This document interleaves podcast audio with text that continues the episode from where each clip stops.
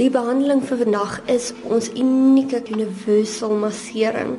Dit is 'n uur lank. Wat ons doen is ons gebruik nie net gewone olies nie. Ons gebruik 'n frangipani kers en ons gebruik daai wax en ons doen 'n fantastiese massering, warm stene op die rug, ons doen 'n Hawaiise tegniek op die bene, verskriklike lekker Balinese tegniek op die arms en dan eindig ons dit af met die Indian head massering. Laat ons nie langer wag nie. Kom laat ons gaan.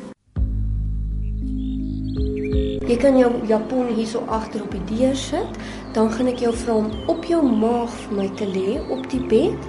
Jou gesig gaan deur daai gaatjie gaan en jouself mooi lekker toe te maak met die handdoek en dan gaan ek weer aankom.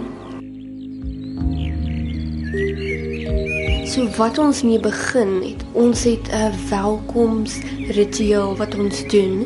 So met die eerste olie wat ons gebruik het, is lemoengras. Dis net om jou regtig te ontspan, um van die begin af. En dan het ons die hele lyfmassering gedoen met 'n frangipani olie. Dit is fantasties vir jou vel. Die lekker pepermenterige gel wat jy ons gebruik het, dit is een van ons alkalisiese gels wat ons gebruik net om al daai sure uit te haal uit jou spiere uit, uit jou lyf dat jy net heeltemal kan ontspan. Toe kom daar ook klippe by. Wat is die doel van die klippe? Die klippe gee baie stadige hitte af. Dit is nie soos wanneer jy aan 'n pan vat en jy kan brand nie. So met hierdie stadige hitte laat dit net jou spiere nog meer ontspan sodat ons nog meer van daai spanning kan uitkry en al daai melksure net uit jou liggaam uit kan kry.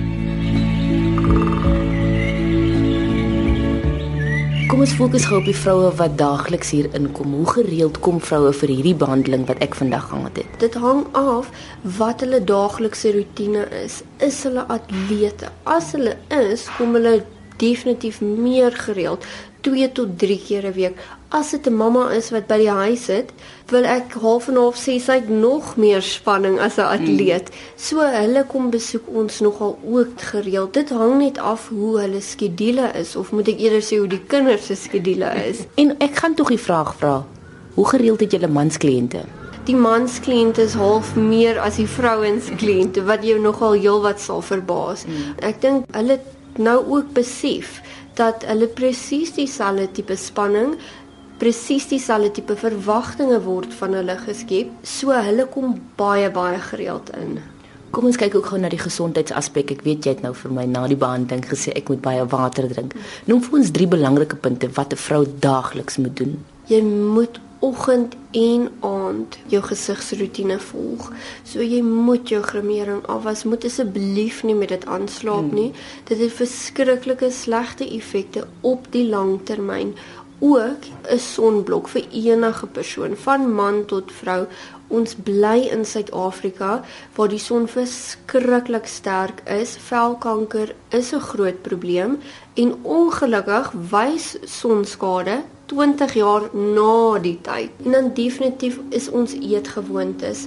Ons is so verskriklik besig. Wat ons moet doen is net ten minste 2 gesonde maaltye 'n dag eet en baie baie baie water. Januarie, 'n onvergeetlike ervaring. Ek kom beslis weer terug. Jy het gesê ek moet terugkeer wanneer? In 2 weke.